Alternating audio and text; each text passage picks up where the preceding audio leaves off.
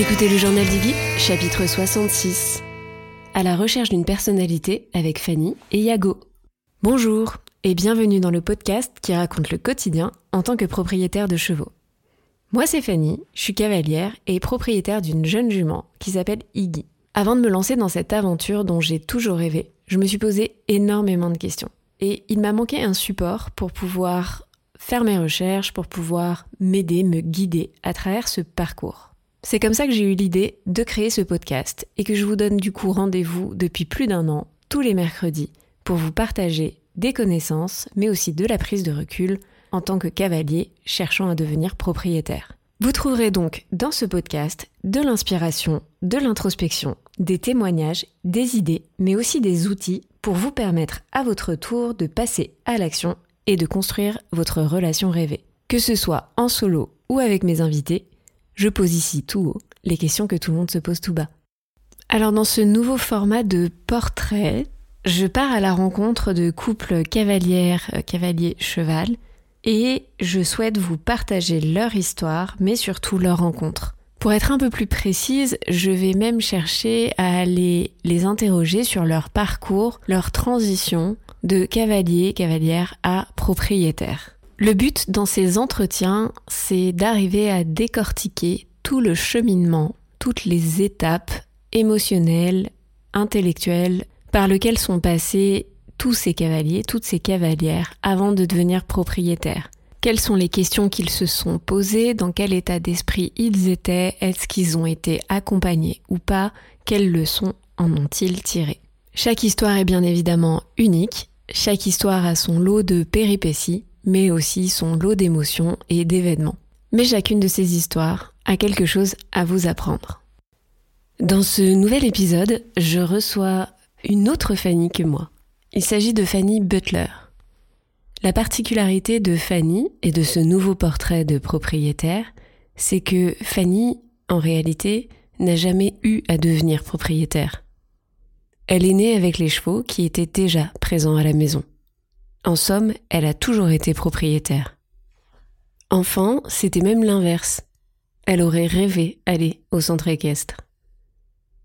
Fanny a eu un sacré parcours avec les chevaux et elle va prendre le temps de nous le raconter mais elle va surtout prendre le temps de nous expliquer en détail son parcours quand elle est partie en recherche de son dernier cheval, Iago, dans le courant de l'année 2023. Cela faisait longtemps que Fanny n'avait pas eu à faire ce parcours. Et c'est là qu'elle s'est rendue compte que ce n'est pas parce qu'on est propriétaire, qu'on a déjà été propriétaire, que ce parcours est beaucoup plus simple. Peut-être juste qu'il nous permet d'être plus précis dans ce que l'on attend de notre futur partenaire. Je vous en dis pas plus et je vous laisse tout de suite avec notre échange.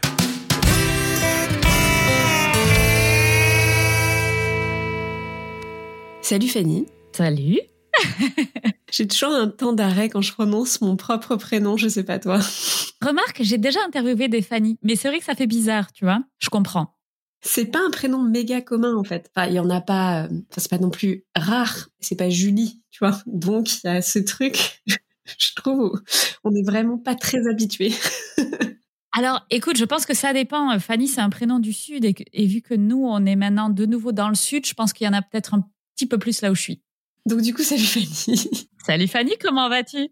Ça va très bien. Je suis contente de t'avoir sur mon podcast. La réalité, c'est que c'est toi qui m'as invité en première sur le tien il y a déjà quelques mois. Ouais, c'est comme ça qu'on s'est connus. Je remettrai bien sûr euh, le lien du podcast de Fanny et de mon épisode aussi en particulier, on va dire, en description. Mais donc, c'est moi qui étais venue parler de en quoi aujourd'hui je vis ma meilleure vie. Et aujourd'hui, c'est toi qui viens me parler et me raconter ton histoire, ton parcours de propriétaire de chevaux. Ouais, long parcours, long parcours de propriétaire, puisque j'ai, oh, on va le dire, j'ai 38 ans. et j'ai toujours eu des chevaux dans ma vie. L'âge n'est pas important. non, effectivement, je suis ravie de t'avoir à ce micro dans ce format que j'appelle portrait donc de propriétaire qui est censé donc retracer le parcours de cavalier devenu propriétaire. Et la petite particularité avec ton parcours à toi, c'est que tu es né avec les chevaux. C'est ça. En fait, euh, quand tu dis devenir propriétaire, moi j'ai eu un petit peu un parcours qui est différent, c'est-à-dire que quand je suis née, mes parents avaient déjà des chevaux. Donc, si tu veux, j'ai jamais été cavalière, juste cavalière. J'ai tout de suite été, et alors c'est marrant de dire propriétaire parce que je me suis jamais sentie propriétaire. Pour nous, en fait, c'était juste normal. On avait des chevaux. Je pense qu'il n'y a pas vraiment eu de shift de passer ce cap-là, puisqu'on a toujours eu, en fait, pour moi, les chevaux, c'était vraiment lié à être le gardien de son cheval. En fait, c'était ça, les chevaux. C'était pas euh, faire des concours le week-end, c'était euh, aller planter des piquets, devoir y passer tous les jours, s'assurer que l'eau est là. Enfin, en fait, tout le quotidien. Donc pour moi, tout ça était très normal en fait. Mais on va voir quand même que même si tu as grandi avec les chevaux et que tu avais l'habitude de la gestion du quotidien avec les chevaux, petit à petit dans ton parcours, il y a eu un moment donné où tu es reparti en recherche d'un cheval et tu as fait quand même, on va dire intellectuellement cette espèce de shift de bon, je me pose la question de de quoi j'ai envie et comment j'y accède. Mais avant d'en arriver quand même à ce détail-là, donc tu as commencé à te présenter, est-ce que tu peux redire quelques mots qui tu es, ce que tu fais dans la vie et que tu me présentes aussi ton cheval Iago parce que c'est vraiment de lui dont j'aimerais qu'on parle un petit peu aujourd'hui puisque c'est le cheval pour lequel tu es passé à travers ce parcours de te dire, OK, qu'est-ce que je veux là maintenant? Comment je m'y prends? Comment je lance mes recherches, etc., etc. Oui, absolument. Donc, euh, comme j'ai dit, donc moi c'est Fanny, 38 ans. Je suis aussi maman. Je suis maman d'une petite fille de 3 ans. Je suis amoureuse d'aventure. Et alors, qu'est-ce que je fais dans ma vie euh, Comment j'occupe mes journées? Euh, Je suis podcasteuse et je fais aussi de la consultance. comme travail, on va dire. Donc, je, je, travaille de la maison. Je suis passionnée par les rencontres et les connexions humaines et équine. Et ça, pourquoi je dis ça? Parce que en fait, c'est ça que je cherchais dans Yago. Donc, j'ai 38 ans, j'ai toujours eu des chevaux, donc euh, on comprend tout de suite qu'il y en a eu plusieurs des chevaux.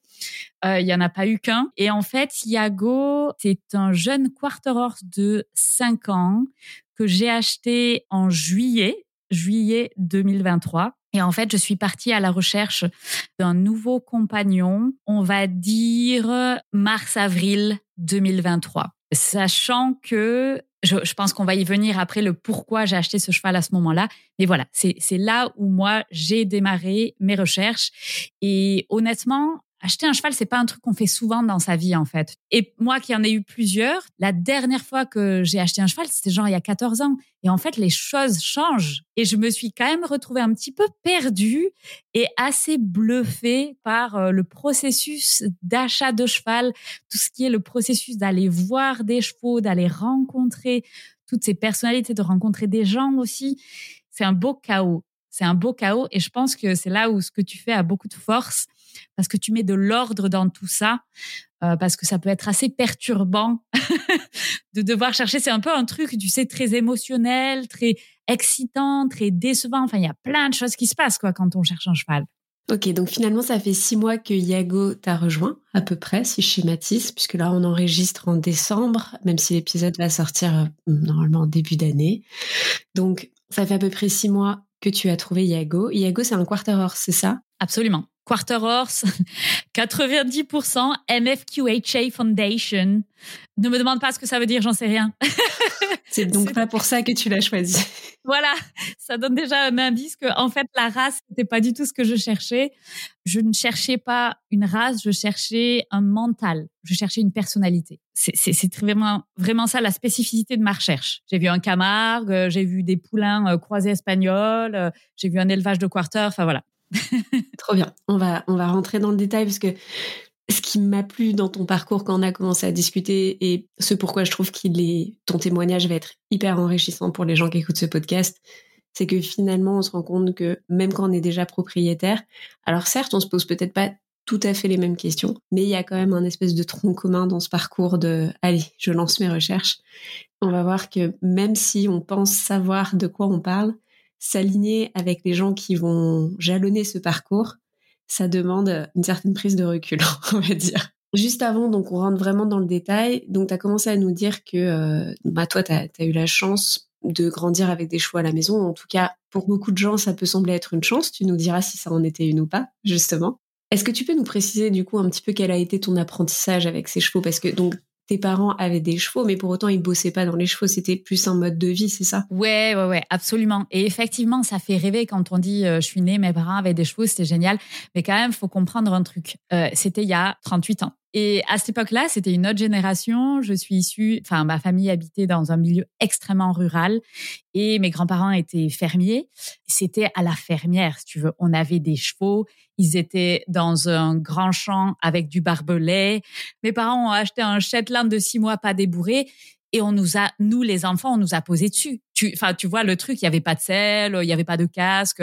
Voilà, c'était, c'était vraiment à la rurale, tu vois. Euh, on se pose pas trop de questions, on y va. Je peux te dire qu'on s'en est pris des ruades et des euh, se casser la figure et puis ton cheval euh, qui part et qui traverse plusieurs villages pour rentrer. Enfin, tu vois ce genre de truc assez euh, haut en couleur. Donc c'était un peu, voilà, allez, à l'aventure quoi. Donc c'était comme ça que j'ai eu des chevaux. T'étais très autodidacte en fait comme manière de faire? Ouais, j'ai jamais eu de cours. En fait, moi, ce dont je rêvais quand j'étais plus jeune, c'était justement le club. Alors que tu vois, quand tu es en club, tu rêves d'avoir ton cheval. Moi, je rêvais d'avoir une leçon. J'ai jamais eu, quand j'étais enfant, j'ai jamais eu une leçon. Je savais pas ce qu'il fallait faire pour tenir à cheval. Moi, j'ai, en fait, pour moi, monter à cheval, c'était ne pas tomber du cheval. Au final, ce Shetland, il a toujours fait ce qu'il a voulu. Donc, en gros, on était posé dessus, on était passager. Et tu vois, si on partait en balade avec d'autres chevaux, bah, il allait suivre les autres chevaux. Mais c'était, c'était un peu près ce qu'on faisait. Mes parents avaient euh, d'autres chevaux et heureusement, il y en avait un qui était quand même très bien éduqué et qui, euh, lui, finalement, euh, j'aime bien dire qu'en fait, c'est les chevaux qui ont pris soin de nous. Parce que franchement, quand je le regarde maintenant avec des yeux d'adulte et des yeux de maman, je me dis, waouh, c'était quand même pas très safe, tu vois, tout ce qu'on faisait, quoi. Mais on l'a fait, on est en un seul morceau, on va tous très bien. C'était un autre temps. Et moi, ce dont je rêvais, c'était bah, de voir toutes mes copines qui avait des belles bottes, euh, qui allait en concours, euh, qui avait des floches, tu vois, moi le truc là, les, les petites floches euh, que tu mets sur la porte du box, je trouve ça trop beau, tu vois, c'est genre le flow. Oh, mais c'est trop Oui, c'est ça, le flow. tu vois, je connais même pas le nom. Mais mais voilà, je crois qu'on a envie de ce qu'on n'a pas hein, tout simplement. Donc voilà, moi c'était un peu voilà, à la campagnarde et, c'est de superbes souvenirs. Et si tu veux, la place des chevaux dans ma vie, c'était ça, c'était mon coin safe. J'habitais à la campagne, il n'y avait pas grand-chose à faire non plus. Hein. Il n'y avait pas Internet, on s'ennuyait beaucoup. Et du coup, pour moi, les chevaux, c'était euh, vraiment mon refuge. C'était l'endroit où euh, j'étais pas jugée. J'ai quand même eu une enfance qui a été un petit peu euh, perturbée. Euh, il y avait une ambiance qui était qui était pas très positive à la maison et avec beaucoup de choses où il fallait obéir, il fallait faire ci, faire ça. On pouvait jamais être soi-même, tu vois. Et du coup, pour moi, les chevaux, ça a été ça. C'était les moments où je pouvais être moi. Le cheval s'en foutait. Il n'y avait pas de jugement, il n'y avait pas de... Euh, t'es juste là, en fait. T'es là avec eux. Ça, ça a été extrêmement important dans ma construction en tant qu'être humain. Pour moi, la relation avec les chevaux, du coup, elle n'a jamais été utilitaire. Elle a toujours été relationnelle. C'est fou ce que tu dis parce que j'ai pas du tout eu la même enfance que toi, mais j'ai commencé jeune et moi j'étais le genre de gamine qu'on posait au poney club à 11h du matin et puis on venait me chercher à 17h. Et il y avait quand même ce truc de c'était cool parce que t'étais dehors, c'était safe d'une certaine manière, mais c'est un peu ce truc de t'échappes au contrôle des adultes. C'est le moment où t'es en culotte courte là et euh, tu sais t'es un peu euh, dans ce truc de effectivement je pense que pour les parents, c'est limite rassurant parce que c'est oh bah elle est au poney club, elle est avec ses copines et puis elle, elle brosse les poneys et puis tu vois, c'est vachement plus rassurant, je pense, pour des, des parents. Enfin, tu me le diras parce que toi t'es parent, que de se dire oui mon gamin, euh, je sais pas, euh, ne serait-ce que euh, qui vit en ville traîne en bas à jouer avec ses autres camarades, là où il y a des voitures, là où tu vois où il y a de la circulation et tout ça. Finalement, le poney club, je pense que pour mes parents, c'était de se dire ok bon bah Là, elle est dans un endroit un peu clos où il peut pas se passer grand chose, tu vois, mais en plus elle kiffe. Et pour moi, dans mes yeux d'enfant, c'était vraiment genre, oui, t'échappes d'une certaine manière au contrôle de ton parent tu pars à l'aventure, t'es livré à toi-même, t'as ce côté genre bon bah on verra bien. Tu, sais que tu fais parfois des bêtises, tu sais que qui sont pas forcément lourdes de conséquences, mais tu sais que tu fais parfois des trucs que moi tes parents, tu vois genre t'as pas mis ta bombe pour amener le poney à cru euh, du pré, tu vois tu sais très bien que si ton, ta mère était en train de te voir, tu te ferais engueuler. Mais tu as pris cette petite liberté-là et tu commences à faire un peu tes premières expériences, je trouve, de d'être humain, indépendant et autonome. Ouais, ouais, ouais, ouais, clairement. Je pense que en termes d'apprentissage, c'est extrêmement riche. Euh, la mode à, cette époque-là, euh, quand euh, tu sais, il y a toujours des modes d'éducation. La mode à cette époque pour les enfants, c'était il faut qu'ils soient indépendants. Alors nous, ça s'est traduit genre 12-13 ans, on faisait des balades tout seul. on n'a jamais monté avec des bombes. Genre, tu lâches ton gamin qui va aller avec un cheval sans bombe faire une balade tout seul. Il va aller dans tous les villages autour. Mais voilà, c'est un autre monde, tu vois. Alors pour la petite histoire, c'est comme ça que j'ai réussi à négocier mon premier portable. Mais c'est exactement pour ça. bah, c'était ça. Moi, je partais à 12 ans, 12-13 ans. J'avais ma première DP. je partais avec mes copines Enfin, on partait pendant trois heures euh, à travers les, les prés, les champs. Euh. C'était pas très cool. La, vraie histoire, c'est que j'ai une copine qui s'est blessée et euh, qui est restée pendant deux mois à l'hôpital quand même parce qu'elle a fait une très grosse, elle a fait une fracture du bassin.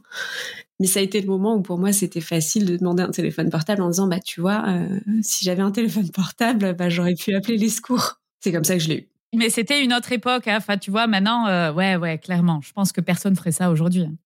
Donc finalement, le fait d'avoir grandi avec eux, c'est, tu l'as dit, toi, tu as tout de suite été gardienne. T'as pas juste été cavalière, en tout cas. Euh, voire tu étais plus gardienne que cavalière parce que de ce que j'ai compris, tu avais l'air de te dire j'ai pas forcément les, les, vrais codes de ce que c'est être cavalier, de monter à cheval.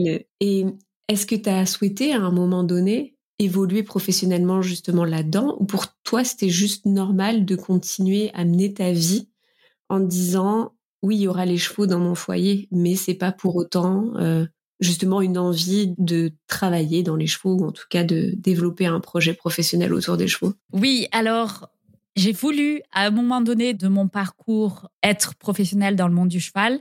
Alors pour ça, je dois juste expliquer un petit peu. En fait, à 16 ans, il y a mon oncle, on lui a donné un cheval voilà, c'était le style, quoi. C'était le style rural. On lui donne un cheval.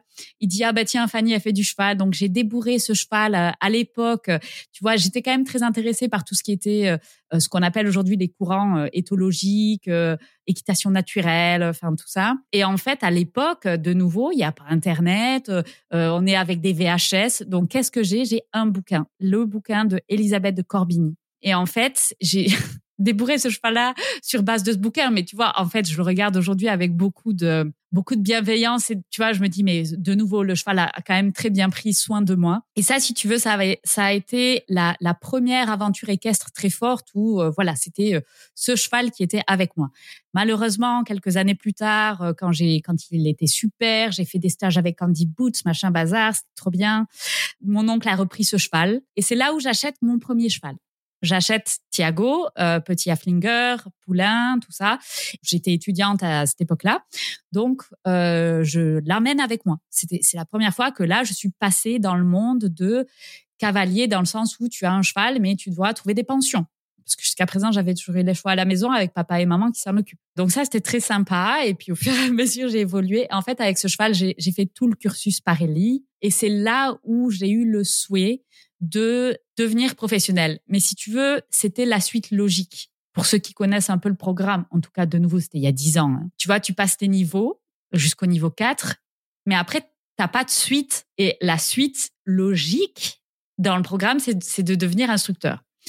Donc, pendant des années, ça a été mon Graal, ça a été de me dire, OK, je vais me lancer là-dedans. Mais en parallèle, j'ai fait des études, j'ai fait des grandes études parce que, ben, pression de la famille, le cheval, ça fait pas partie des options pour travailler. Après, tu vois, je le regarde maintenant en me disant, ben, ça m'a laissé plus d'options après. Donc, pourquoi pas? Mais du coup, à l'époque, j'ai pas trouvé ça fun, tu vois. Donc j'ai bon, j'ai eu mon diplôme d'ingé agro en poche. Je vais travailler, je pars en Belgique, j'amène mon poney, je continue à me former, je, fais les formations, je vais en Angleterre avec Thiago pour faire le fast track à l'époque. Donc vraiment, je mets tout en place. Je vais travailler six mois dans une écurie en Suisse chez une instructrice Parelli avec Thiago de nouveau. Et puis, euh, je commence à enseigner en Belgique. Et en fait, ça a été très vite la grosse désillusion. Parce que le rêve ou le fantasme que j'avais sur ce que c'était d'enseigner ou d'être instructeur, c'était pas du tout la réalité du truc. Et la réalité, le lifestyle, ça me convenait, mais pas du tout. En plus, euh, tu vois, j'habite en Belgique à ce moment-là. En Belgique, c'est l'hiver 11 mois sur 12. C'est horrible, en fait. Tu vois, je me déplace, donc je bosse, plus le soir, je me déplace euh, pour aller euh, donner des leçons dans la boue, dans des conditions horribles. Et en fait, très vite, je me rends compte que c'est pas mon kiff. En fait, mon kiff à moi, c'est les chevaux, c'est la relation que je peux avoir avec euh, les chevaux. C'est pas forcément enseigner. J'aime beaucoup partager, mais pas forcément enseigner. Voilà, donc ça, ça a été un petit peu mon, raté. C'est-à-dire, voilà, j'ai essayé, ça m'a pas plu, mais parce que j'avais pas conscience de ce que c'était. Et du coup, suite à ça, ben écoute, je dis euh, tant pis, je vais garder les chevaux comme faisant partie de ma vie. Mais j'ai quand même eu, euh, entre guillemets, une crise existentielle parce que j'avais passé dix ans de ma vie à ben, mettre tout mon argent et tout mon temps sur le cheval. Et puis d'un coup, tu vois, ce rêve, en fait, j'ai un gros euh, reality check qui est, ben, ton rêve n'existe pas, en fait. C'était un fantasme. Qu'est-ce que va être la place des chevaux dans ma vie? Est-ce que je refais des petites balades et du loisir? D'un coup, je là, ouais, je sais pas, ça, ça me bonne plus non plus. Donc là, j'ai pris une période de quelques années. Donc je travaillais, je voyageais beaucoup pour mon travail. Je rencontre l'homme qui est devenu mon mari aujourd'hui. Et en fait, on décide de partir s'expatrier pendant cinq ans où là, ça a été la première fois dans ma vie que je n'avais plus les chevaux. Et ça, ça a été pour moi un temps nécessaire pour réfléchir, en fait, quelle est la place que je veux donner aux chevaux dans ma vie ou dont j'ai besoin il s'avère que pendant ces cinq ans, donc juste avant ces cinq ans, pardon, j'avais acheté un deuxième cheval, un cheval projet qui s'appelle Fuego, un petit espagnol euh, en Belgique. Ça, c'était un beau raté d'achat de cheval. Là, on y était vraiment très bien. Et ensuite, pendant qu'on voyageait, malheureusement, Thiago, qui était euh, euh, le deuxième cheval de ma vie, meurt subitement d'une raison inexpliquée. Donc, grosse remise en question. De nouveau, ben, qu'est-ce que je fais? Tu vois, il y a Thiago. Euh, je sais que maintenant, les chevaux, je veux que ce soit que du relationnel avec mes chevaux. Et le cheval qui était le plus important dans ma vie, il meurt. Donc, qu'est-ce que tu fais avec ça? Donc, pour le coup, on a suivi notre trip, on, on a fait notre voyage, on a fait notre expérience d'expatrié. Et puis, novembre 2022, on rentre en France. Ça fait donc un peu plus qu'un an. Et pendant six mois, ça a été la prise de conscience que juste avec Fuego, ça allait pas le faire. Parce que Fuego est un cheval que j'adore, mais c'est un cheval, c'est un cheval projet entre guillemets. Qu'est-ce que tu mets sous projet? C'est un cheval, c'est un rescue, tu vois, c'est un cheval un peu casse-social qui a eu un très mauvais départ dans la vie, qui était complètement taré. Et tu dis, je vais faire au mieux pour l'aider. C'est très bien. Maintenant, c'est un cheval que tu peux monter, tout ça. Mais j'ai pas ce truc avec lui qui est une relation intense et profonde on est trop opposés. Là, si, si euh, j'avais fait ton suivi, tu aurais directement dit, c'est quoi, Fanny? Ce cheval, il n'est pas pour toi parce qu'au niveau personnalité, vous êtes juste le, pire cauchemar l'un pour l'autre, tu vois. je vois.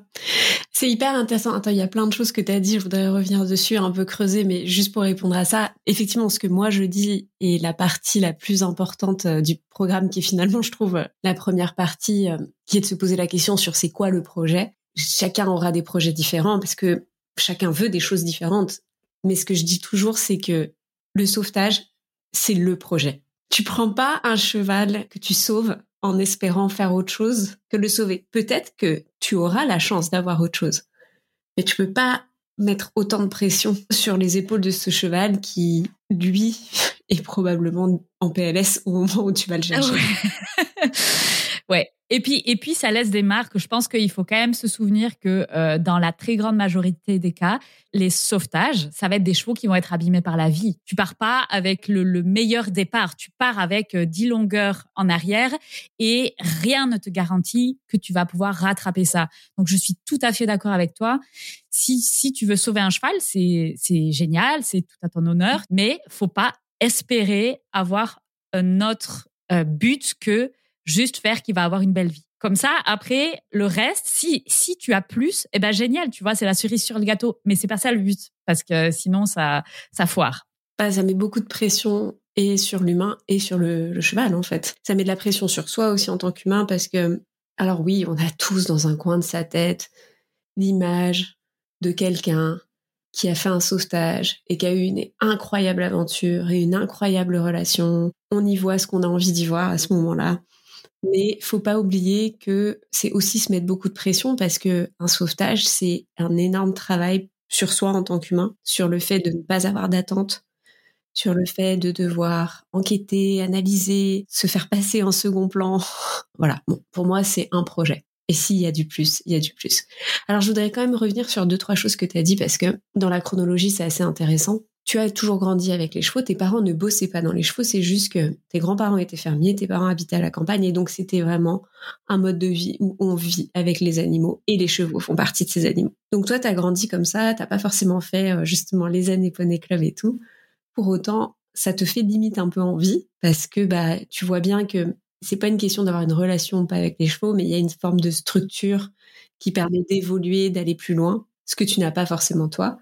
Et puis en grandissant, tu te dis petit à petit, bah justement, pourquoi j'irai pas chercher ce que je n'ai pas eu? Et tu découvres euh, le horsemanship, tu te formes, t'envisages, tout en ayant quand même un, un plan B de potentiellement devenir instructeur et que bah voilà, cette vie au quotidien avec les chevaux, tu la professionnalises et finalement, tu rencontres ton premier cheval dans ce parcours. Tu fais toutes ces étapes avec lui, donc forcément, ça, c'est un parcours qui t'a quand même construit. Donc, euh, le fait que tu aies vécu tout ça avec euh, Thiago, c'est énorme, je suppose. Là, comme tu dis, reality check, finalement, j'adore vivre avec les chevaux, mais enseigner auprès des autres humains ce que c'est d'être avec les chevaux, pas trop, quoi. Là, tu as ton deuxième cheval projet dont tu viens de nous parler, Fuego. Donc, tu sais clairement que c'est un cheval sauvetage. Et donc, tu le fais en te disant, justement, j'ai la connaissance pour lui permettre de pouvoir espérer avoir euh, une vie plus sereine auprès des humains. Mais comme tu dis, ça prend beaucoup d'émotionnel et puis ça prend la tête, faut se le dire. Et ça prend beaucoup de, de temps et de place. Et donc, tu sais que c'est un projet. Et là, tu décides du coup que les chevaux vont probablement pas être ta vie professionnelle. Tu prends un nouveau travail et tu te mets à voyager. Où sont tes chevaux à ce moment-là? Ils retournent vers chez tes parents? Alors à ce moment-là, il s'avère que j'avais une amie euh, qui bossait dans une écurie. Donc à cette époque-là, nous on était encore en Belgique. Hein. Donc on décide de partir en expatriation. Donc je confie mes chevaux à une amie. Donc mes chevaux partent euh, dans une écurie à côté de Toulouse. Et en fait, cette, cette pote, elle euh, prend soin des chevaux. Ça a dû être dur, non? Quand on a toujours grandi avec ses chevaux, de partir pendant cinq ans, même si tu as dit que tu en avais eu besoin, ça doit être quand même un sacré euh, changement. Ouais, ouais, ouais. Franchement, le jour où j'ai dit au revoir pour partir, ça a été très dur. Tu vois, là, tu vois, c'était gros doute, mais qu'est-ce que je suis en train de faire? Surtout que, tu sais, tu as toujours ce, cette, euh, ben, ce truc de te dire, ben, toi, tu sais ce qui se passe, mais les chevaux, ils savent pas ce qui se passe. Tu vois, du jour au lendemain, tu vas plus être dans leur vie, quoi. Et c'est, et c'est pas tellement de me dire, oh, ils vont m'oublier ou des trucs comme ça. C'était la culpabilité de se dire, ils vont pas comprendre, mais d'un coup, je suis plus dans leur vie. Ça, c'est un truc de propriétaire. Ça, la culpabilité d'offrir toujours le meilleur, machin. Ça, c'est un gros, gros truc de, propriétaire et parfois, c'est difficile de mettre de la raison là-dedans. Mais c'est pas grave, je décide, c'est quoi? Bon, je le fais quand même. J'ai ce besoin-là et je le regrette pas, absolument pas. Hein. Je j'aurais pas été un bon, un bon humain pour eux si j'avais pas pu faire, tu vois, cette expérience de partir pendant quelques années parce que je me je me serais pas respecté moi. Et puis euh, à la base, l'idée c'était ok, on s'expatrie pendant quelques années, on se retrouve après. Ce qui en soi c'est tout à fait euh, possible, faisable. Ma pote s'en occupait, elle est sortait de temps en temps. Et ils étaient très bien. Bon, bah, il s'avère que le pire scénario est arrivé, qui était de perdre Thiago et de perdre cette relation-là. Parce que quand je suis revenue, le deuil, ça a été un truc un peu spécial à faire. Parce que quand tu vis loin, tu fais une forme de deuil. Et puis quand tu reviens, c'est là que tu le, tu vraiment, tu prends en fait le truc de plein fouet. Parce qu'on a toujours été un trio qui fonctionnait très bien. Thiago, c'était le pilier, c'était un cheval très ancré, très cool, et on avait notre relation. Et puis Fuego, c'était le cheval, tu vois, à côté, euh, complètement. Euh, euh, tu sais, c'est un, un, cheval assez sur l'œil, très émotionnel, très, euh, à se dire tout le temps qu'il va mourir, mais du coup, il faut toujours rassurer, compagnie, être là. bref. donc, lui, c'est le cheval qu'il faut prendre par la main, alors que l'autre, c'était le cheval ancré qui avance. Et comme j'ai eu Fuego après Thiago, Thiago a toujours été cet élément, tu sais, très solide, même pour Fuego. Et d'un coup, l'élément solide, tu l'enlèves de l'équation. Et en fait, quand je suis revenue, euh, donc d'une part, j'ai pris le deuil de Thiago en pleine face, qui je pensais, tu vois, était non, mais c'est bon, ça fait trois ans, euh, ça y est, c'est bon, je suis passée à autre chose. non, pas du tout. En fait, l'expatriation, c'était une parenthèse. Il n'était pas là euh, physiquement. Donc, même si c'est probablement très dur au quotidien de des fois se dire, enfin moi je sais pas, je laisse ma chienne une semaine chez le dog euh, je suis là genre Oui, bien sûr que je mène ma vie, tu vois, c'est pas la question. Mais euh, je, fais, je fais le rapport avec mon chien et pas avec ma jument parce que, bah, justement, moi, j'ai jamais vécu avec ma jument chez moi. Donc, même si, surtout dans ma dernière pension, j'y allais presque tous les jours, il y a quand même ce truc de euh, pendant 22 heures par jour, je la vois pas. Elle fait sa vie.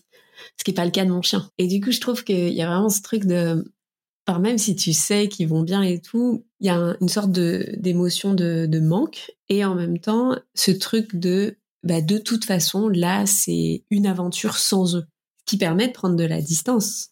Mais quand tu rentres et que l'aventure sans eux est finie, bah là tu te rends compte qu'ils sont vraiment plus là. Ouais, c'est exactement ça. Ils sont vraiment plus là. Je rentre, euh, je me dis bon c'est pas grave, Fuego va être tu vois, mon cheval principal, entre guillemets. Et tu vois, c'est marrant parce que je donne des positions comme ça. Mais finalement, ça traduit vraiment notre relation. C'est-à-dire que Fuego, ça a toujours été le cheval à côté. Et c'est en fait une situation qui lui convient bien. Pourquoi? Parce que je suis rentrée, il y a plus Thiago, je me dis c'est pas grave, ça va être Fuego qui va être mon cheval principal. Pas du tout. Trop grosse pression pour lui et pour moi. Et moi, du coup, des déceptions, tu vois, des trucs, oh là là, euh, Fuego, tu vois, ça va pas le faire, quoi. Je peux pas faire une balade où je suis, moi, relax. Je dois toujours être là, je dois toujours prendre soin de lui, je dois toujours lui dire. C'est constamment à manager. Il y a des gens qui aiment ça. Il y a des personnalités humaines pour qui ça va être génial de faire ça. Il y a des personnalités humaines pour qui ça va être chiant de faire ça. Moi, je suis dans le cas où pour moi c'est chiant, ça me coûte en énergie de faire ça. C'est pas que je veux pas le faire ou tu vois, je le fais, c'est pas le problème. Mais c'est juste que après ça, je suis vidée en énergie. Je suis pas reboostée. Et là où avec un trio ça fonctionnait très bien, c'est que si de temps en temps tu dois prendre l'énergie, mais c'est pas grave parce que de l'autre côté, de toute façon, avec l'autre cheval, ça t'en donne. C'est très bien, tu peux fonctionner comme ça. Mais si tu n'as qu'un cheval qui te coûte de l'énergie parce que son mode de fonctionnement va te demander de l'énergie, c'est compliqué. Et c'est là où je me suis rendu compte, OK, je pourrais jamais faire ce que je veux faire avec ce cheval. Ce que je veux faire maintenant, c'est quoi? C'est beaucoup de loisirs, beaucoup de sorties, des randos, faire des petites compètes euh, style de mountain trail, euh, faire du tir à l'arc, découvrir plein de choses. Et en soi, c'est beaucoup et c'est pas beaucoup en fonction de la personnalité du cheval et de son tempérament. Oui, on n'est pas du tout dans une recherche de performance en fait. Donc en termes de performance, c'est pas du tout élevé. Mais en termes de, euh, tu vois, avoir un cheval qui est mentalement stable et compagnie, c'est énorme. Et je peux, de nouveau, je ne veux pas faire euh, style que Fuego, c'est un cheval hyper difficile. Je peux le faire avec Fuego. Je l'ai fait, je l'ai emmené euh, dans plein de stages et compagnie. Je peux. Mais la résultante de ces moments-là est coûteuse pour moi en énergie. Ça me demande beaucoup d'efforts pour toujours être présente, pour, tu vois, parce que moi, au bout d'un moment, ça me saoule un peu. Tu vois, j'ai quand même ce truc de dire, bon, mec, à un moment donné, c'est bon, quoi, tu vois. Et en fait, tu vois, ça, cette émotion, ben, ça l'aide pas. Donc, moi, je dois tout le temps manager mes, émotions pour dire, non, non, mais c'est cool, on est là, on est présent, on est ancré, je suis ancré pour tous les deux. Ça, ça me coûte. Voilà.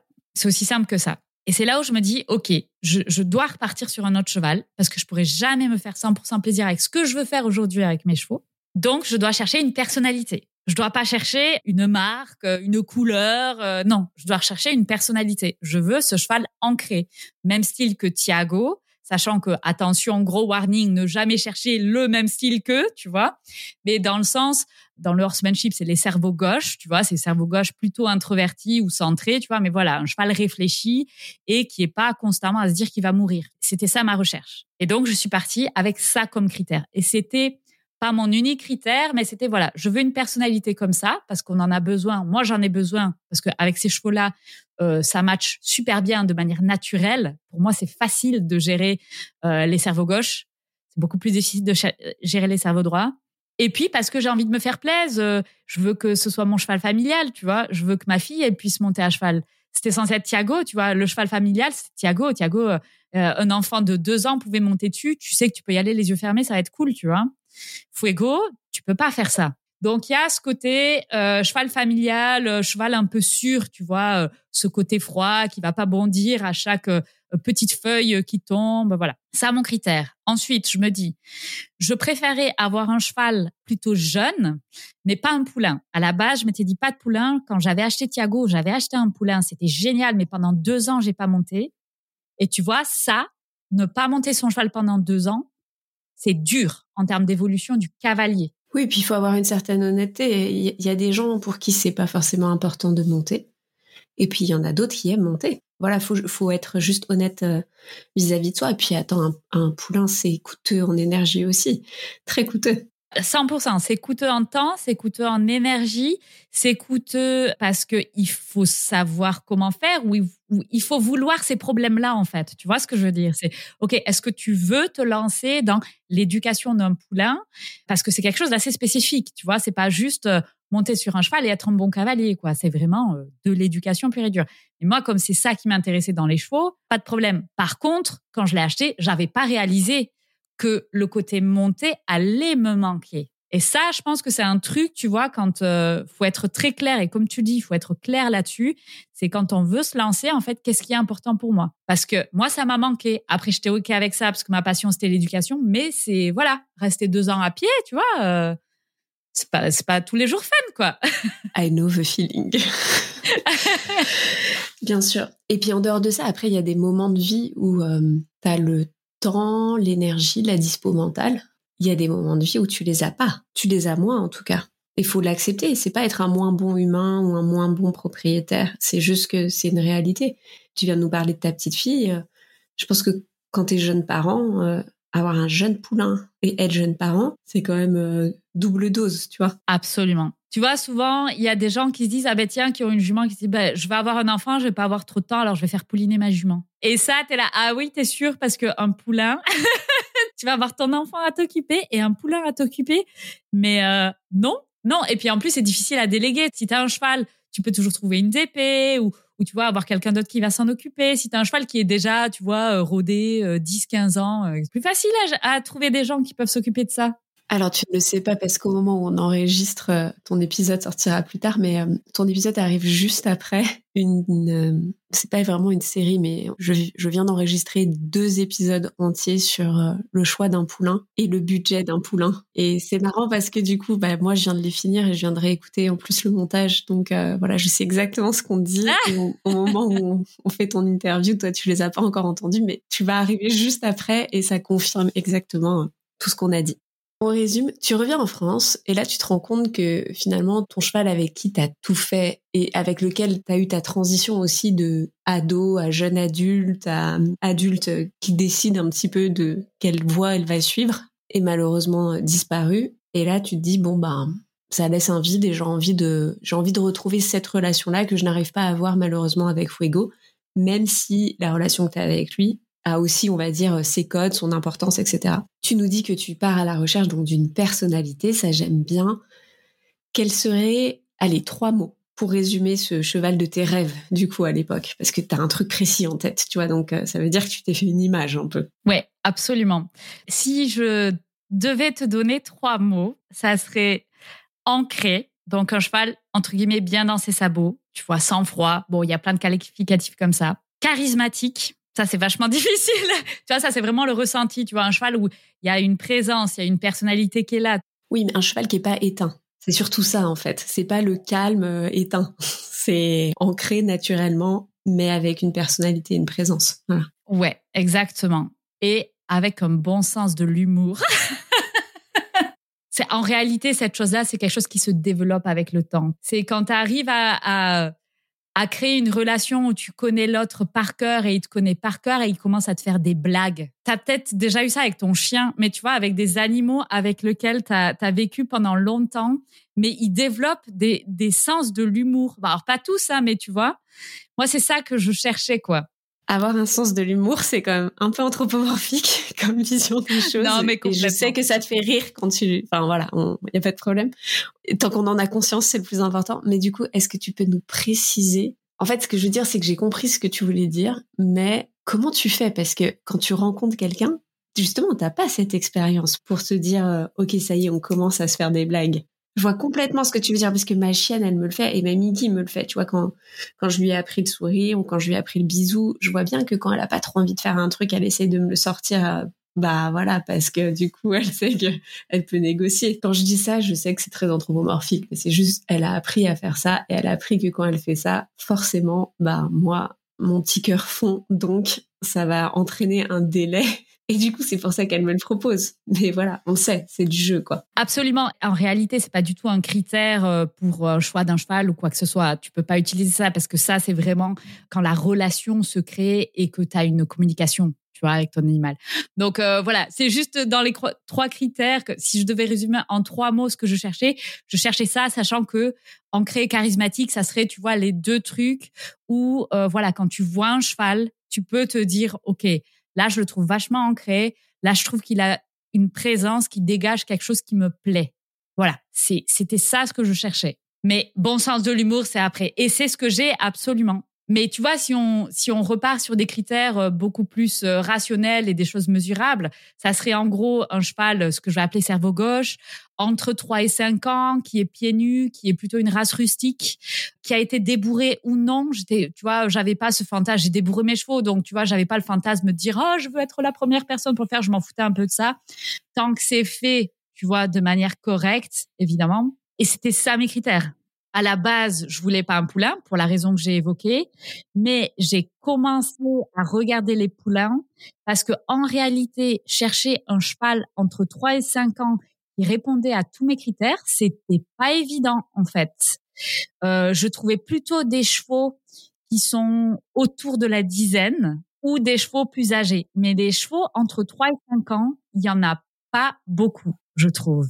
Et en fait, tu vois, par exemple, il y en a un qui s'appelait euh, Nirvana qui m'est passé sous le nez et j'étais hyper intéressée. Et celui-là, en fait, c'était euh, une écurie qui est, je pense, ce que font un peu pas tous, mais tu vois, ça a beaucoup de sens qu'ils font.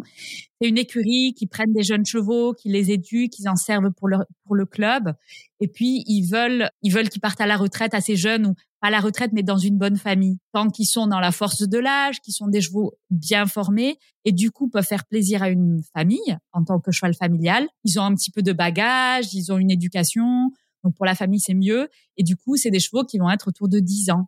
Mais en réalité, en 5 ans, hyper complexe. Je suis d'accord, c'est plus facile avant 3 ou après 7 ou 8, voilà. Mais il faut toujours faire attention, je dis entre après 7 ou 8, parce qu'il y a beaucoup de cheveux, justement, qui ont été un peu foirés, si je peux me permettre. Je, voudrais rajouter une des raisons aussi pour lesquelles euh, je voulais un cheval entre 3 et 5 ans, c'est que de mon expérience, tu as moins de mauvaises surprises de santé. Quand tu achètes un poulain, tu as quand même un gros point d'interrogation sur tout ce qui est santé. Et j'en ai fait la mauvaise expérience parce que euh, mon ex avait acheté un cheval euh, à l'époque. Il a acheté un paint horse, machin bazar avec les papiers. Le cheval, après un an, a commencé à avoir des problèmes de pied. Hein. Et ça, tu vois, tu dis, mais, enfin, des, et des choses qui pouvaient poser problème pour son futur pour euh, sa, son futur en tant que cheval de loisir. Donc tu dis, euh, ok, j'aimerais bien voir sa personnalité. Quand ils sont poulains, c'est un petit peu moins évident parce que bah, tous les poulains sont joueurs.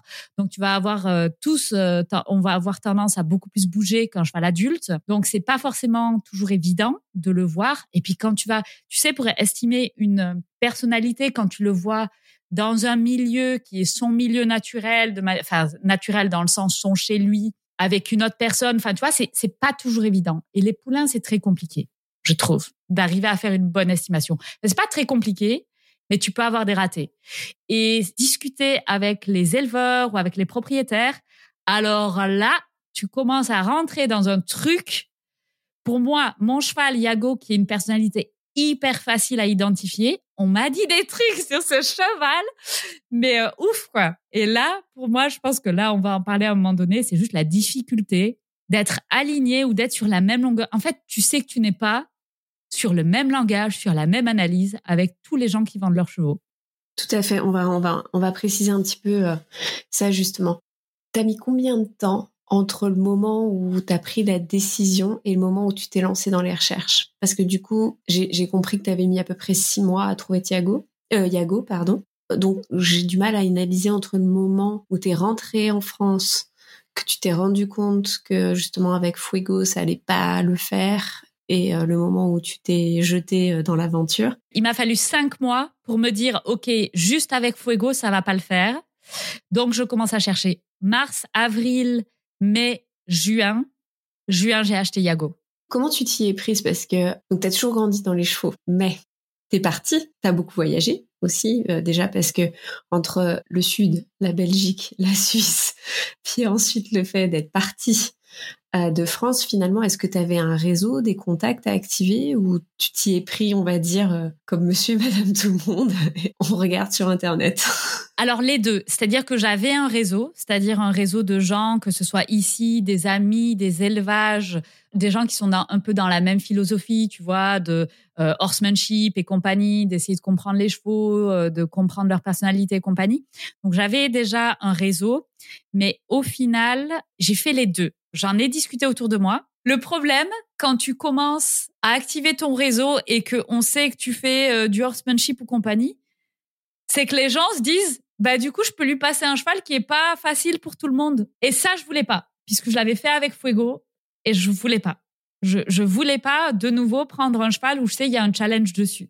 Je voulais vraiment me partir sur la ligne de départ et pas en arrière. Donc voilà. Et au final, dans mon réseau, les élevages, de nouveau, il n'y avait pas ce critère de cheval 3-5 ans. Ou alors, c'était des chevaux, bah tiens, celui-là, euh, il sera très bien, sûrement très bien pour toi parce que tu pourras le gérer, mais je voulais pas ça.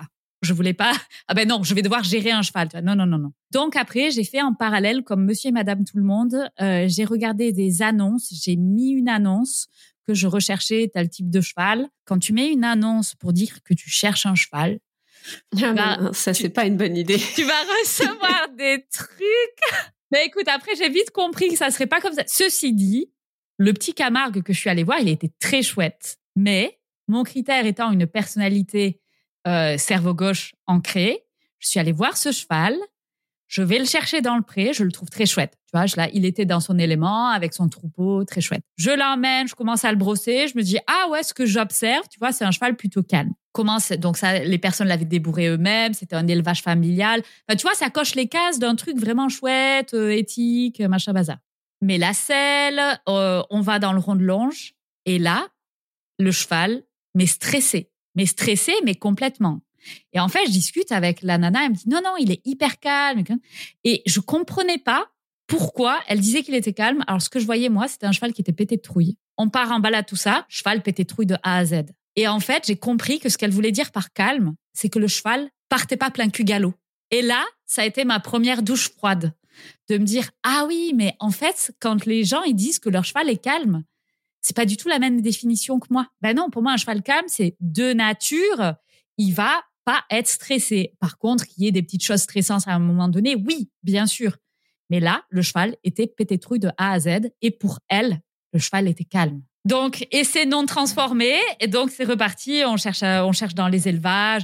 Je, voulais plutôt dans les élevages, tu vois, en me disant d'un élevage, ça va probablement être un cheval qui a eu une belle vie, tu vois, ou, en tout cas, tu peux sélectionner des élevages qui offrent des, des belles vies. Ensuite, je suis allée voir un autre élevage je te passe les trucs des élevages qui vendent leurs chevaux, euh, tu les as au téléphone, ouais, nickel, trop bien, et puis qui euh, trois semaines après te disent ah ben non, finalement je le garde, il est plus à vendre, hein, parce que ça, ça m'est arrivé et c'est vraiment chiant. Oui, oui, ça arrive souvent, je, je confirme.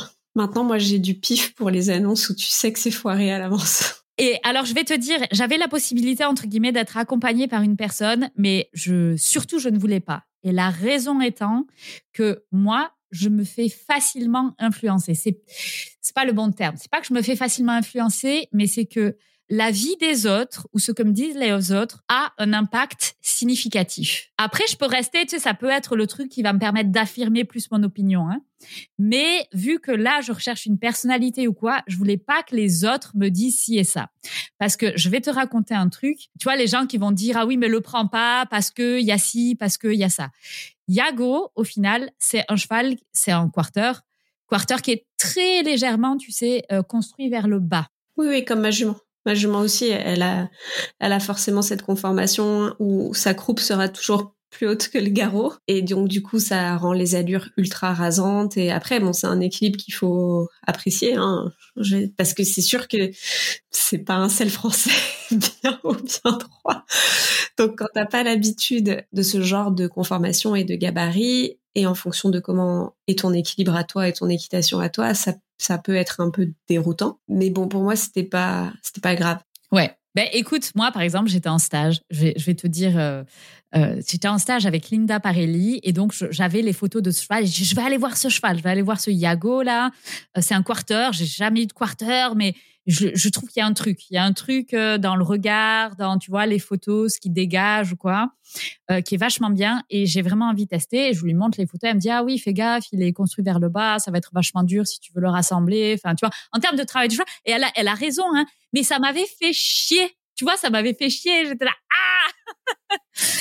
Et heureusement que je suis allée le voir parce qu'au final, c'est pas grave. Tu vois, après, ça, ça te permet d'affirmer tes critères. Tu vois, de te dire au final, pour moi, l'utilisation que je vais avoir, c'est pas grave. Oui, tu vas pas faire du piafé, donc tu t'en fous.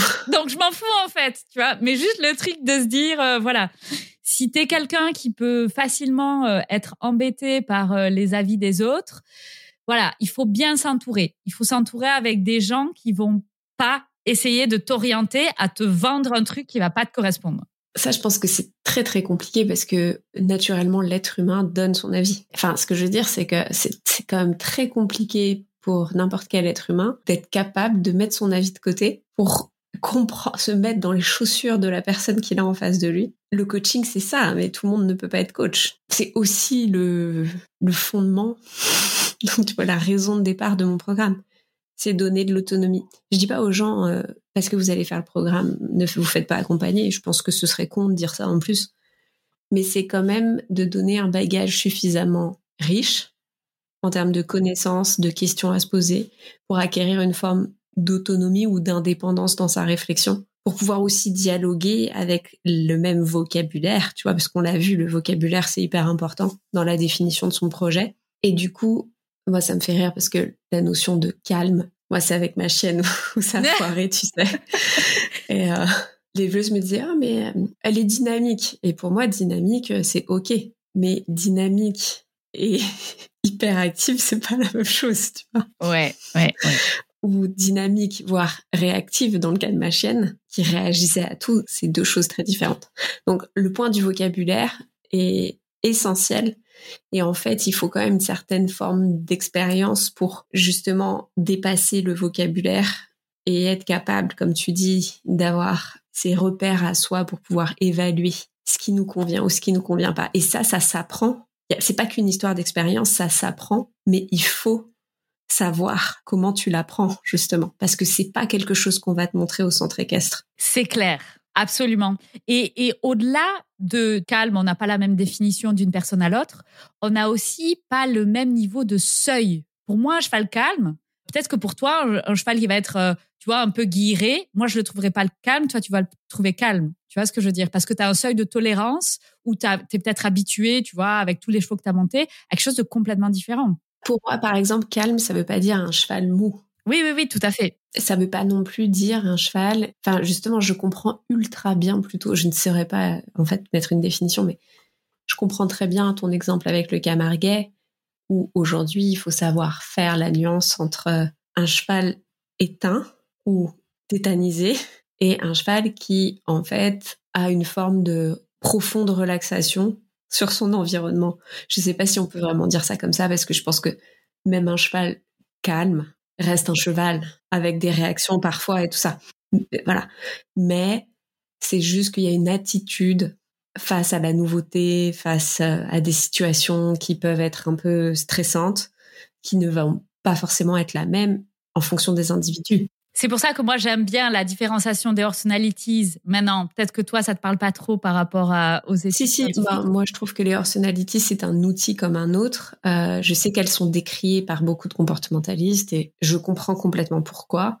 Parce que du coup c'est quand même un outil qui fait beaucoup appel à l'anthropomorphisme d'une certaine manière, tu vois, c'est-à-dire que parce que déjà tu donnes des personnalités avec des mots qui sont très humanisés, mais je pense que si tu sais que c'est vulgarisé à l'extrême pour te permettre, justement, sans être comportementaliste, de commencer à identifier des traits de caractère, des traits de, des comportements types, c'est une grille de lecture qui est quand même facile.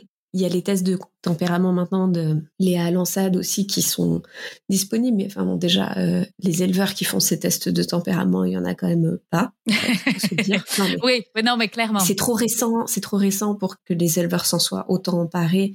Alors je dis pas dans le monde, dans le monde des courses ou dans le dans le monde de la compétition au niveau oui, parce que c'est important, tu vois, sur des jeunes chevaux. De... Mais la moitié des éleveurs en France, c'est des gens qui déjà vivent pas de leur élevage, n'ont pas le temps ni l'argent d'aller faire ces tests. Alors après, il y a des versions homemade que tu peux faire à la maison ou que certaines comportementalistes peuvent te proposer et, c'est très bien. Mais je trouve que c'est toujours, pour moi, en fait, c'est pas l'un ou l'autre. C'est si tu peux avoir l'un et l'autre, c'est super ces deux types d'outils. Il y en a un qui a une approche scientifique, il y en a un qui a une approche plus terrain, expérience. Si tu le sais, que tu es capable de prendre du recul par rapport à ça, pour moi, euh, c'est bête de se passer de cet outil. Tu vois, c'est comme les outils de personnalité euh, humaine, en fait. Tu vois, tu as, le disque, tu as euh, tous les trucs MBTI et compagnie.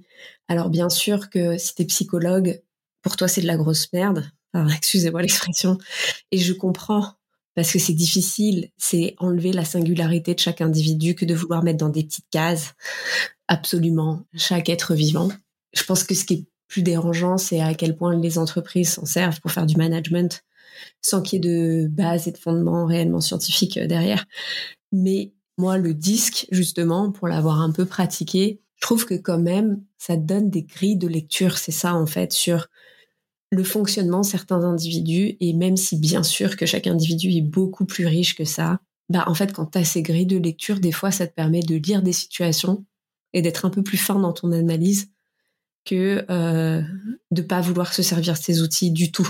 Ouais, écoute, moi je te rejoins à 100% hein, parce que le disque c'est aussi un outil que j'ai utilisé en management, donc euh, donc voilà. Donc en fait pour moi c'est exactement ça, tu vois. Personality, disque, c'est outil similaire et c'est une chouette grille de lecture pour euh, estimer les grandes tendances en fait. Et moi, c'est ce dont j'avais besoin parce que tu vois, quand tu vas voir un cheval, je suis allée voir Yago, on l'a vu euh, une heure à tout casser dans un pré, il était hyper loin, tu vois, donc c'est pas comme si on pouvait faire 36 000 visites. C'est un cheval qui avait été déjà mis en vente et puis la vente avec euh, il y avait une personne qui voulait l'acheter, ça s'était pas fait, donc il était remis en vente, c'était un entier. Donc ça à la base, ça faisait pas partie de mes critères, tu vois. C'était un entier qui était dans son groupe de juments donc je suis allée le voir dans sa son immense prairie dans les montagnes, dans son groupe de juments. Je n'ai pas pu le monter. J'ai, tu vois, j'ai pas pu faire grand chose. Il avait déjà été débourré euh, avec euh, des personnes qui sont sensibles, tu vois, qui font du handy boots ou voilà des, ces méthodes-là. Donc je suis ah bon bah écoute super, il était pieds nus et je vais le voir et moi de ce que je vois, tu vois des manipulations au sol, je me dis déjà c'est c'est super. Je pense que c'est un cheval ancré, c'est un cheval posé, c'est un cheval euh, cerveau gauche. Top. Et du coup, je me laisse une semaine, je réfléchis. Et là, l'éleveur a fait quelque chose de très chouette. Et ça, j'encourage.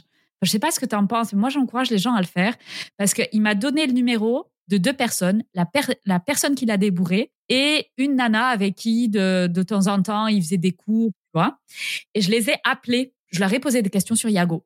Tu vois, ah ben pour vous, euh, comment il est Yago, comment il réagit, tout ça.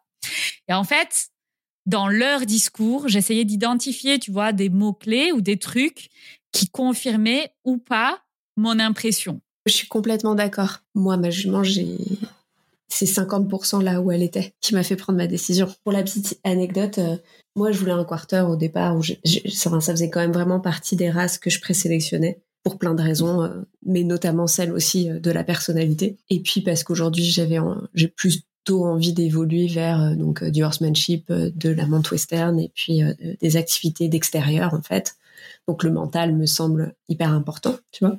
J'ai vu ce petit quarter de deux ans qui s'appelait Buddy déjà rien que le nom, tu vois, j'étais in love quoi. Alzan. Alors moi j'aime beaucoup les quarters Alzan avec des grandes basanes et tout. il était vraiment euh, top quoi, tu vois, je suis allée le voir, il faisait un temps comme aujourd'hui, c'est-à-dire dégueulasse, genre orage, pluie torrentielle. Euh, je l'ai vu dans une sorte de manège, tu sais, complètement ouvert avec les éclairs et tout et euh, bien sûr, il était un peu qu'est-ce qui se passe, c'est quoi ce temps, tu vois? Mais il n'était pas non plus euh, pour un deux ans complètement hystérique, quoi. Ma chienne lui aboyait dessus, enfin, tu vois, tout pour être horrible comme situation.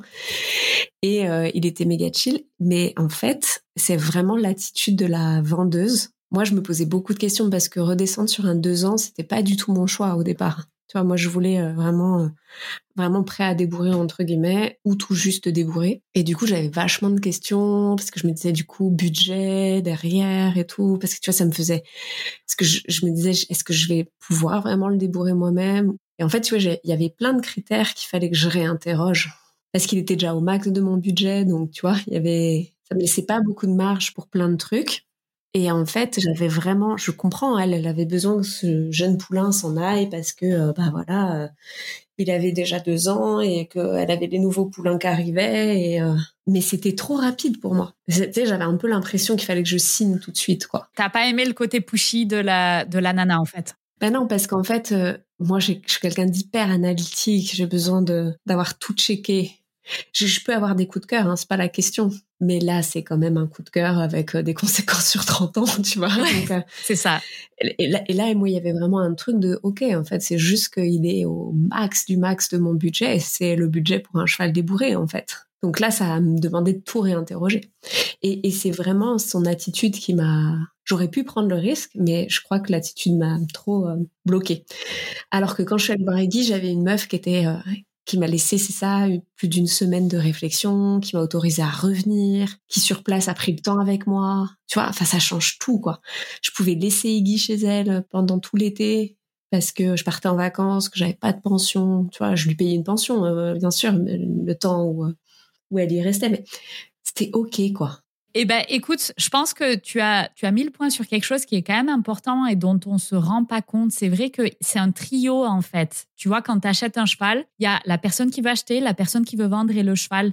Et d'une certaine manière, il faut que ça matche entre les trois et honnêtement, euh, j'aimerais citer quand même l'élevage où j'ai eu, où j'ai acheté Yago. Euh, ça, s'appelle le, le Baldrock Ranch. Il a été vraiment super. Donc c'est Chris, le, propriétaire de, de ce ranch.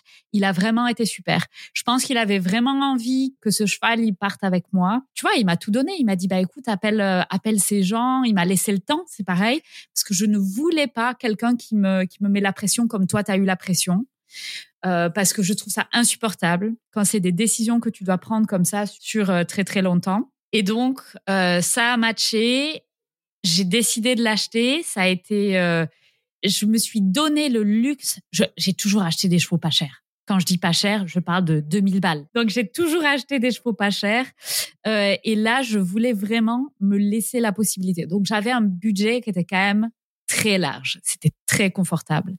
Et ça, c'était cool. Tu vois, c'était, euh, bah, tu vois, les années d'expatriation m'ont permis de mettre de côté pour me dire, OK, j'ai, j'ai envie de me faire plaisir pour une fois avec euh, un cheval où je vais pas trop regarder. Bon, si, je vais regarder, tu vois. Je vais pas, euh, je vais pas me dire là, mon budget, il est trop ric-rac, tu vois. Je suis pas à 1000 balles près, quoi. Donc ça, c'était super. Et du coup, ma seule, mon seul stress, c'était par le, par rapport au fait que c'est un cheval entier. Donc forcément, moi, je veux pas un entier, je vais le castrer, j'ai pas, j'ai pas d'objectif d'élevage.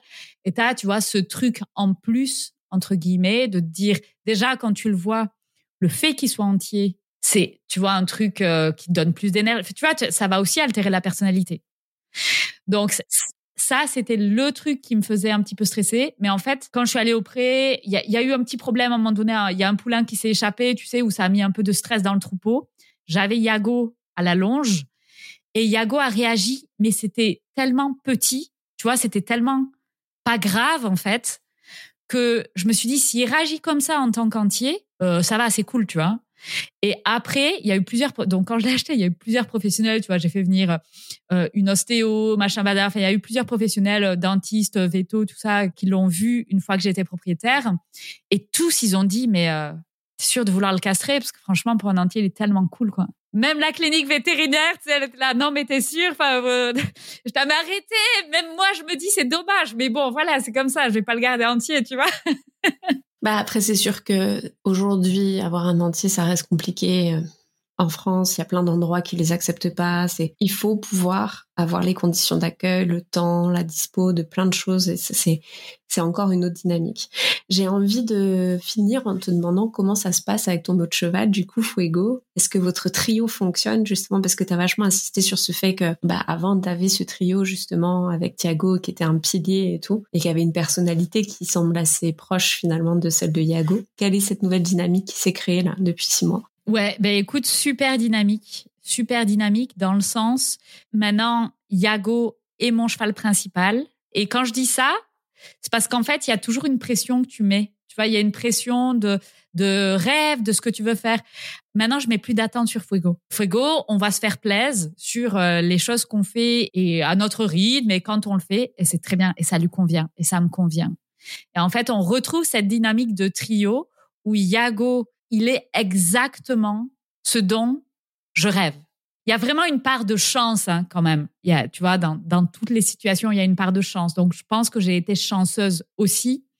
Mais clairement, c'est la personnalité qui fonctionne. C'est la meilleure personnalité qui match avec moi. Et c'est la meilleure personnalité pour avoir de nouveau ce trio. Où voilà, je m'occupe de Yago, mais c'est un truc où des fois je me dis, mais il est quand même exceptionnel. Tu vois, j'ai fait énormément de dextre avec euh, avec mes chevaux. Ou Fuego, c'est un excellent cheval euh, de dextre. Donc, quand je le prends en dextre, c'est lui qui suit. Et Yago, je me suis dit, tiens, je vais essayer. Je monte mon cheval de 5 ans qui est là depuis 3 mois à la maison. Et c'était le cheval comme s'il avait fait ça toute sa vie. Genre, non, non, mais je tiens ma ligne et il y a le cheval à côté et c'est OK, tu vois. Alors, je veux pas faire style, tout est parfait. C'est un jeune cheval. Il y a des challenges avec ce cheval, mais c'est des challenges que j'aime, qui me conviennent et qui me stimulent. C'est pas des challenges qui me prennent de l'énergie. Et c'est pour ça que ce que tu fais, c'est génial parce que ça aide, mais il y a aussi un travail, je pense, qui est à faire avec l'humain, c'est qu'il faut aussi se connaître. Il faut aussi connaître euh, là où on est bon, là où on est moins bon. Et en fait, il faut être clair sur les challenges qu'on veut avoir avec son cheval. Quand on achète un cheval, tu achètes des challenges aussi. Il y a une, il y a eu, il y a un effet projection, tu vois, tu peux pas tout prévoir, mais quand même, tu vois, faut avoir une idée des challenges qu'on va avoir, quoi. Et se dire, ah, c'est le challenge que je vais aimer ça. Et justement, c'est quoi tes nouveaux rêves et tes nouveaux challenges que tu as envie d'avoir maintenant que tu as trouvé euh, Yago? Alors maintenant que j'ai trouvé Yago, mes, mes rêves équestre. Moi, c'est la thématique qui revient toujours dans ma vie. Hein. Moi, j'aime vivre des aventures et des expériences. Donc, moi, je veux vivre des aventures et des expériences. Je veux faire de la rando. Tu vois, c'est très orienté loisir. Je veux faire de la liberté. Je veux faire du tir à l'arc. Je veux faire un petit peu de dressage, tu vois, juste les trucs pour avoir un cheval qui fonctionne bien. Euh, je veux faire des stages. Je veux apprendre des trucs. Je veux aller faire mes balades euh, à la mer. Euh, enfin, je pense que j'ai des rêves assez, j'allais dire basiques, mais sans préjugés ni rien. Hein mais j'ai des j'ai des rêves de personnes de loisirs, tu vois, qui ont envie de se faire plaisir en vivant mais plein d'expériences. Moi, j'ai envie d'amener mon cheval à droite à gauche, j'ai envie de partir en vacances avec mes chevaux et si je dois rajouter un rêve aujourd'hui qui est pas forcément de cavalier, euh, c'est je veux trouver mon endroit euh, pour mes chevaux parce que j'en ai tellement marre des pensions. j'en ai tellement marre de pas être chez moi. J'ai bon, j'ai forcément j'ai eu les chevaux à la maison, j'ai eu les chevaux euh, en pension. Euh, les pensions, c'est encore un tout autre sujet, voilà, encore un autre truc. Et là, je suis, j'en suis à un point dans ma vie où j'ai besoin de faire les choses comme je veux les faire pour mes chevaux. Donc finalement, retour à la vie familiale avec les chevaux à la maison. C'est vrai, exactement. Merci Fanny. C'était trop chouette comme échange. Bah écoute, merci à toi, merci beaucoup. Merci pour tout ce que tu fais. Je pense que c'est vraiment euh, quelque chose qui est utile et enfin voilà, si quelqu'un écoute et cherche un cheval, je pense qu'il faut pas hésiter. C'est tellement une décision importante et quand on se dit c'est une décision qui va avoir des conséquences sur 20, 25, 30 ans, il vaut mieux investir en fait, tu vois, investir au départ pour diminuer le risque au maximum. Il y a une phrase qu'on m'a dit il y a pas longtemps et qui est devenue un petit peu, euh, c'est pas un mantra, mais la petite phrase auquel je repense très souvent, qui peut te laisser un petit goût amer, tu vois ce que je veux dire, c'est que tout ce que tu ne mets pas à l'entrée, tu le mets à la sortie. c'est pas faux. C'est pas faux. Ce sera une conclusion de cet épisode. la conclusion de l'épisode. Merci beaucoup. Je trouve que tu as un parcours riche. Je trouvais ça hyper intéressant d'interroger quelqu'un qui, pourtant, a toujours grandi avec les chevaux et c'est et c'est là où on se rend compte de à quel point finalement chaque nouvelle recherche est une sorte d'aventure et un parcours et c'est pas parce qu'on a déjà eu un, deux, trois, quatre, cinq chevaux que euh, on l'aborde toujours avec la même sérénité parce que en fait sa vie change, euh, les critères changent, le marché change. Bien sûr, avoir une expérience, c'est un bon premier bagage. Mais il y a des moments où on n'est on n'est pas sûr que tout ce bagage-là nous permette d'avoir le recul suffisant au moment où on se lance dans le truc, tu vois. Absolument. Et encore une fois, ouais, comme tu dis, tu vas faire peut-être en tant que cavalier euh, propriétaire de loisirs, hein, tu vois, tu vas, tu vas acheter peut-être trois, quatre chevaux dans ta vie, pas beaucoup plus, tu vois, si tout va bien. Il y en a beaucoup, ils en achètent qu'un, je pense, hein, même, tu vois. Non, mais dans ta vie, au cours de ta vie, même si tu en as qu'un, euh, je veux dire, euh, à un moment donné, il meurt. non, bien sûr. Mais ce que je veux dire, c'est que je pense qu'il y a beaucoup de gens, en fait, qui. Euh, c'est une conversation que j'ai eue dernièrement. Et en fait, je crois qu'il y a déjà, il y a, beaucoup de gens qui attendent longtemps avant de réaliser ce rêve.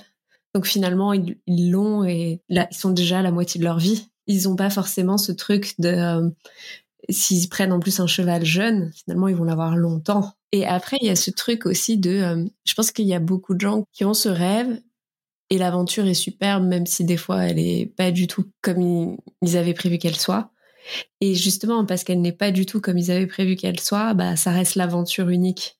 Parce qu'il n'y a pas forcément l'envie de remettre un ticket. C'est quelque chose que j'ai réalisé parce que j'ai eu plein de conversations en ce sens ces derniers temps, alors que moi j'avais jamais vu les choses comme ça. Je sais pas si j'aurais une autre jument, un autre cheval, euh, qui dit, mm, je pense pas que j'arrête ma vie avec les chevaux, tu vois, jusqu'au dernier jour, mais euh, juste parce que c'est des questions de moyens, de plein, de, enfin tu vois, euh, ce que je veux dire, c'est pour l'instant j'ai Iggy, déjà on, avance. Est-ce que j'aurai le temps d'en avoir deux? Tu vois, il y a, y a, plein de choses qui font que tu te poses la question, hein, peut-être du confiage aussi, tu vois. Enfin, t'es pas obligé d'être propriétaire finalement pour euh, vivre un peu avec les chevaux. Parce que moi, c'est mon truc de vouloir vivre avec eux et d'en connaître plein. Et je crois qu'il y a plein de gens qui ont ce truc aussi de euh, le moment où ça arrive, ça prend toute la place. Peut-être qu'il y a un peu de j'avais pas prévu que ça prenne toute la place autant. Et il y a plein de gens qui gèrent pas non plus très bien la douleur que c'est de se séparer d'un cheval et qui n'ont pas forcément envie de remettre euh, une pièce pour en avoir un deuxième. Et ça, en fait, je m'en suis rendu compte, euh, ce que je te disais en discutant avec beaucoup de gens ces derniers temps sur les réseaux sociaux, des gens qui me disent, bah moi, finalement,